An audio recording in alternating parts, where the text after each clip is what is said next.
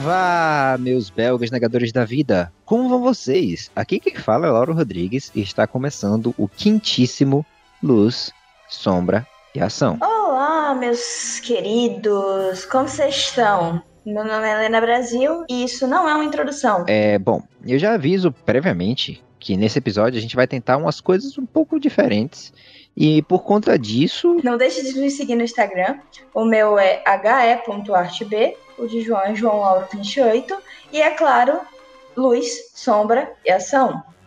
Acão, né? Porque não tem cedilha. E como vamos falar muito sobre ressignificação simbólica, a minha recomendação de hoje é vai para um canal do YouTube que se chama O Mozok. Ele trabalha com stop motion, que é um tipo de animação que eu gosto muito, mas ele faz uma mistura com culinária ali, uma coisa um pouco diferente. Então, não crie expectativas, porque ele com certeza vai quebrar todas. E eu vou recomendar é, um criador de jogos independentes. É, eu que sou a pessoa que prega sempre essa religião é, de jogos independentes e de artistas independentes, eu vou recomendar o Bart Bond. Ele tem vários jogos, eu conheci ele em 2017 com um jogo chamado What's Inside the Box. E esse ano eu descobri que ele faz uma série de jogos com nome de cores. São todos jogos de puzzle, gratuitos e para mobile. Eu particularmente curto muito, principalmente por ele, porque é um jogo muito criativo e que faz você pensar um pouquinho. É, ele tem alguns jogos pagos também, mas a maioria é gratuito e vale muito a pena jogar. Ótimo, ótimo. Depois de tudo isso, pensemos o seguinte.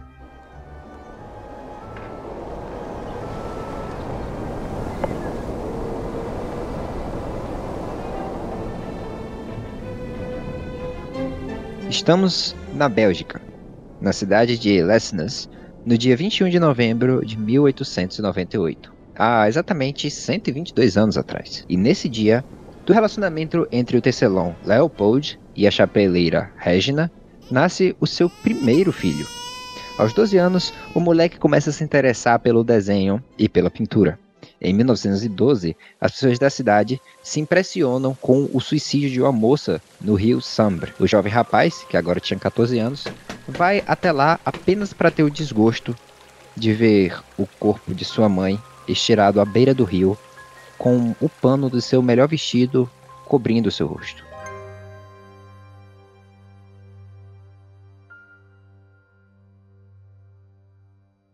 Imagine por quanto tempo uma imagem dessa ficar gravada na mente de qualquer jovem que seja. Mas o jovem em questão, ninguém mais, ninguém menos que René François Gislan Magritte. E, como artista, obviamente, ele encontraria uma forma de expressar essa imagem. Mais que artista, como surrealista, tudo que ele poderia fazer era nos levar a pensar através dessa imagem, desse pano e dessa mulher. O Magritte usou muito a força imagética dos panos em suas obras. Temos a presença deles em Filosofia do Quarto, O Truque de Simetria e O Coração da Matéria. Porém, o quadro que eu escolhi foi um dos primeiros que me fizeram pensar sobre a arte e o seu impacto. Uma coisa curiosa sobre o Magritte era que ele fazia muitas versões de um mesmo quadro. Por isso, quando vocês pesquisarem por Os Amantes, saibam que eu estou me referindo àquele com fundo azul e vermelho. Esse óleo sobre tela foi apresentado ao público em 1928. E eu me lembro de pouco antes da minha adolescência ter visto essa obra pela primeira vez num livro. E me lembro também do incômodo que senti ao ver essa imagem. Foi um misto entre paixão e desconforto muito interessante e, para mim, inovador até então. Na tela, vemos um casal bem vestido, beijando-se intensamente. Porém, um tecido cobre o rosto de cada um. O tema Desejos Frustrados é frequentemente visitado pelo pintor, e aqui ele representa isso claramente através da impossibilidade de conexão física total entre esse casal, que parece ter uma vontade imensa de se beijar. O sentimento de ambiente perturbador é salientado pelo lugar claustrofóbico onde as duas pessoas se encontram. As paredes ao fundo, sem janelas ou móveis, trazem a ideia de que, apesar da interação libertadora entre o casal, eles estão enclausurados em um ambiente fechado. Ao mesmo tempo, o pano também expressa o desejo surrealista de evocar a máscara, ou o efeito de o que é que está por trás das coisas, o que elas realmente são.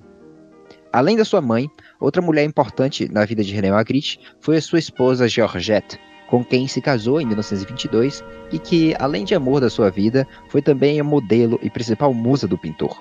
Inclusive, uma das obras em que ela é retratada, Olímpia, foi roubada em 2009 e devolvida dois anos depois, pois os ladrões não conseguiram vendê-la porque ela era muito reconhecida e isso é impossível de ser vendido no mercado negro. Em muitas telas, o Magritte pinta Georgette, porém, na minha opinião, Os Amantes é o quadro que mais fortemente demonstra o que ele sentia pela sua amada. Só mesmo Magritte para fazer com que um quadro sem rosto seja aquele que melhor demonstra a face da intensidade do amor.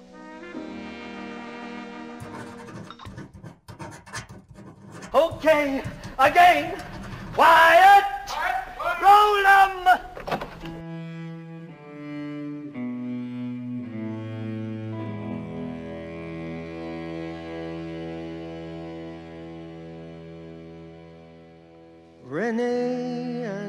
Georgette Magritte with their dog after the war. To their hotel suite and they the door.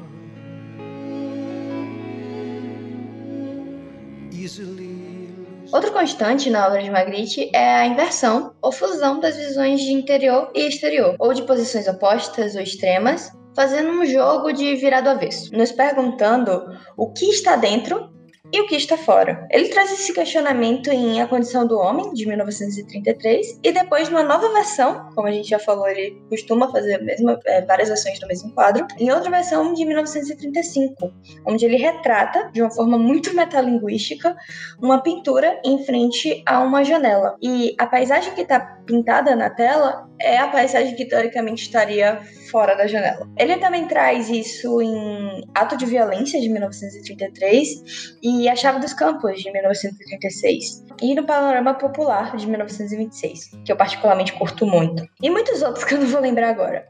Mas vamos falar de O Espelho Falso, de 1928. Em O Espelho Falso, Magritte evoca um olho sem pálpebras nem cílios, onde sua íris é um céu com nuvens. Ao invés de proporcionar uma visão do que está dentro da alma do homem, os olhos refletem o que está fora, um céu com nuvens. Quando a gente fala de surrealismo, a gente costuma invocar Freud e a psicanálise. Mas Magritte ele não era muito fã da psicanálise como seus colegas de movimento. Mas para falar de surrealismo, sem falar de psicologia, eu acho que isso seria um crime. Então, eu vou me basear um pouco na psicologia junguiana, que eu vou falar agora. Bem, toda essa conversa se trata de uma tentativa de brincar e entender como reconhecer o inconsciente. De forma bem clara, olhando para dentro e vendo algo que deveria estar fora, e às vezes olhando para fora e vendo algo que deveria estar dentro. E o que eu vou explicar de forma bem simples é como o seu inconsciente está ligado à sua atividade criativa. O inconsciente carrega o melhor e o pior de alguém. Do seu aspecto mais primitivo animal, a vitalidade, criatividade e vigor. Para o ser humano viver em sociedade, ele precisa de alguma forma é, domesticar esse seu lado mais primitivo. E o melhor jeito de fazer isso é usando a espontaneidade do processo criativo. Quer dizer, isso é na minha, no meu ponto de vista e eu sou suspeita para falar. Porque quando socialmente reprimido, ele pode encontrar válvulas de escapes inadequadas. Jung até escreve, em 1918, final da Primeira Guerra Mundial, que quando é reprimido, ele se torna mais selvagem. E eu citei a Primeira Guerra Mundial porque ele falou isso em decorrência dos acontecimentos da Primeira Guerra Mundial. Agora, quando trabalhado com o ego, o eu, ou qualquer nome que você quiser dar, a pessoa se sente mais viva e ativa. Atividade mental aumenta e a consciência se expande. O engraçado é que é justamente por isso que não é de se admirar que pessoas criativas sejam tanto mais peculiares, esquisitas, estranhas. é que na verdade realmente existe uma relação entre o gênio e a loucura. Porque quando se canaliza o inconsciente na atividade criativa e espontânea, um pouco desse instinto animal vem junto. Não pelo Magritte, mas se a gente observar artistas em geral, ou né, como o Dali, ou até o próprio Einstein. Enfim, o Magritte gritava o inconsciente em suas obras, o mundo dos sonhos da forma mais real possível, trazendo o que é de dentro para fora e o que é de fora para dentro. A mente ama o desconhecido, ela adora imagens cujo significado é desconhecido, disse René Magritte. Para uns um gênio, para outros um louco. Mas bem, isso faz parte de trabalhar com arte. For now and ever after, as it was before. Renee and Georgette Magritte with their dog after the war.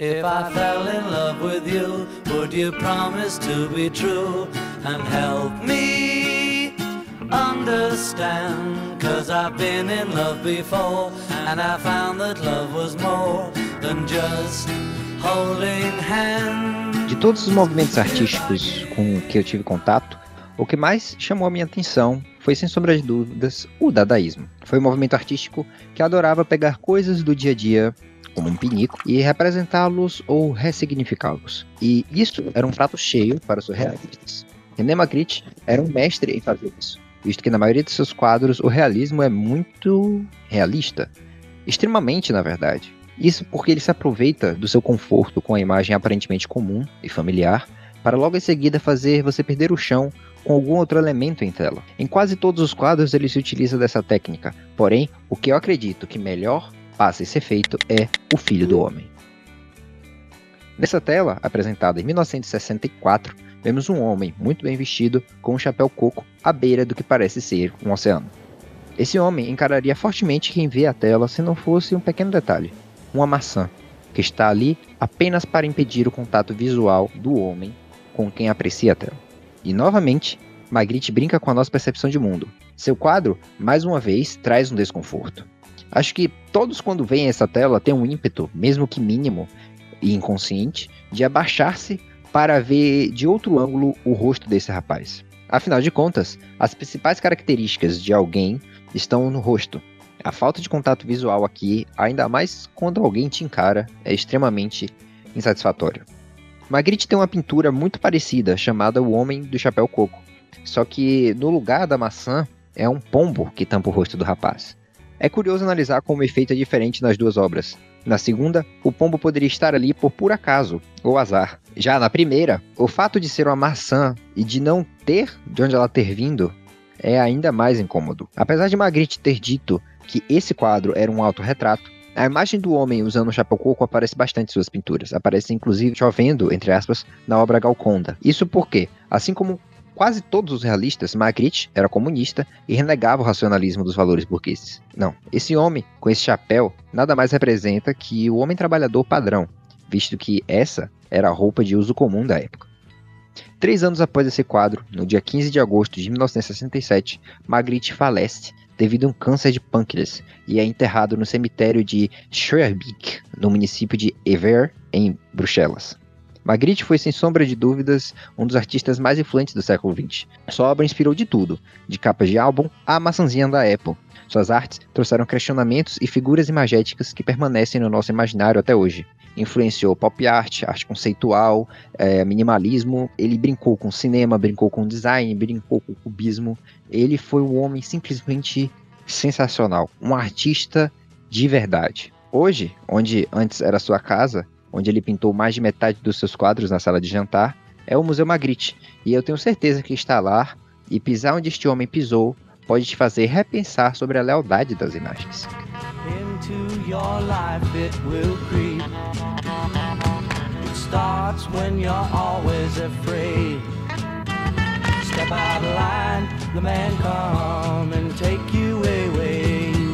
Stop. that sound? Everybody look what's going now to stop. Hey, what's that sound? Everybody look what's going now to stop. Now, what's that sound? Everybody look what's going now to stop. Children,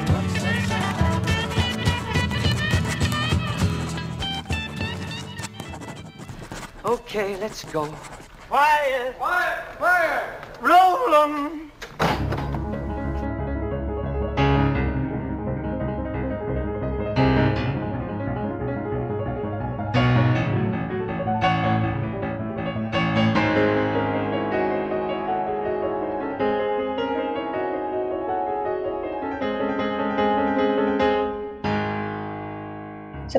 Ter ouvido falar do Magritte, mas com certeza você já ouviu falar dessa obra que eu vou falar agora. Principalmente se você viveu a adolescência em 2014 e leu A Culpa das Estrelas. É, e é claro que eu me refiro, com toda certeza, ao seu quadro mais famoso e emblemático, A Traição das Imagens. Este ícone da arte moderna foi pintado em 1928 e na verdade faz parte de fez parte inicialmente, né, de uma série de quadros chamado A Interpretação dos Sonhos. Mas ele se destacou. Em, nos quadros de interpretação dos sonhos, Magritte apresenta um objeto e escreve abaixo o nome que teoricamente não pertence a esse objeto. Mas especificamente nesse, ele desenha um cachimbo realista apenas para escrever embaixo: Isso não é um cachimbo. Era uma coisa bem comum se escrever em quadros na época. E ele praticamente colocava uma marca na obra. Não foi o seu primeiro quadro com escrita, né? O quadro quadros nominais que chamava. E é claro que ele fazia isso, porra, porque ele era designer. E é óbvio que isso significa que eu tô mais perto do que nunca de ser a próxima Magritte. Porque sim, ele era designer. Antes de se dedicar totalmente à pintura, ele trabalhou numa fábrica de papel de parede e foi designer de cartazes publicitários. Inclusive, se você é designer, é, pesquisar esses cartazes é bem interessante trazer para um design mais, um design mais moderno uma referência tão antiga, digamos assim. O motivo dessa obra, aparentemente tão simples, chocar tanto na época, eram os grandes questionamentos que ela trazia.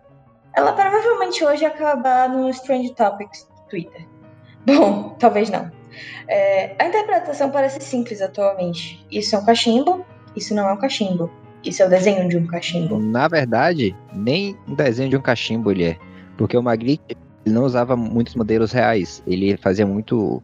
Ele desenhava muito o que ele via em enciclopédias. Então, não, não é um desenho de um cachimbo. É um desenho da foto de um É, cachimbo. isso parece um raciocínio tão simples, né? Mas na época ninguém tinha colocado isso de forma tão gráfica. A arte não é a realidade. Isso é a melhor parte. Afinal, o que é arte se não a negação da vida? Bonito, né? Bonito. Mas não é meu não, é de Fernando Pessoa.